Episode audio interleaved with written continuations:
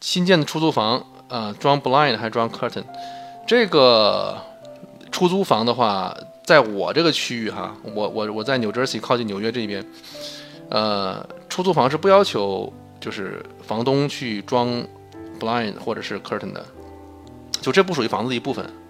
这属于房客的，就是自己应该去房客的责任。当然，因为很多房子本身就有哈。那个就看你房子是什么样的档次了，我觉得，还有就是，我觉得这更多的是一个美观方面的要求，在我这个区域里面是不要求的，我原来如果我买房子的时候它就带 blind， 我就是留在那儿，有的时候如果是它 curtain 不是很好的话，我就是有的时候它很廉价的那样的架子什么的，我直接在 paint 的时候直接拿掉，把那个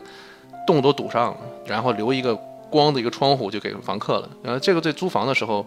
在我这儿至少是不受影响的，然后从成本来说哈，就是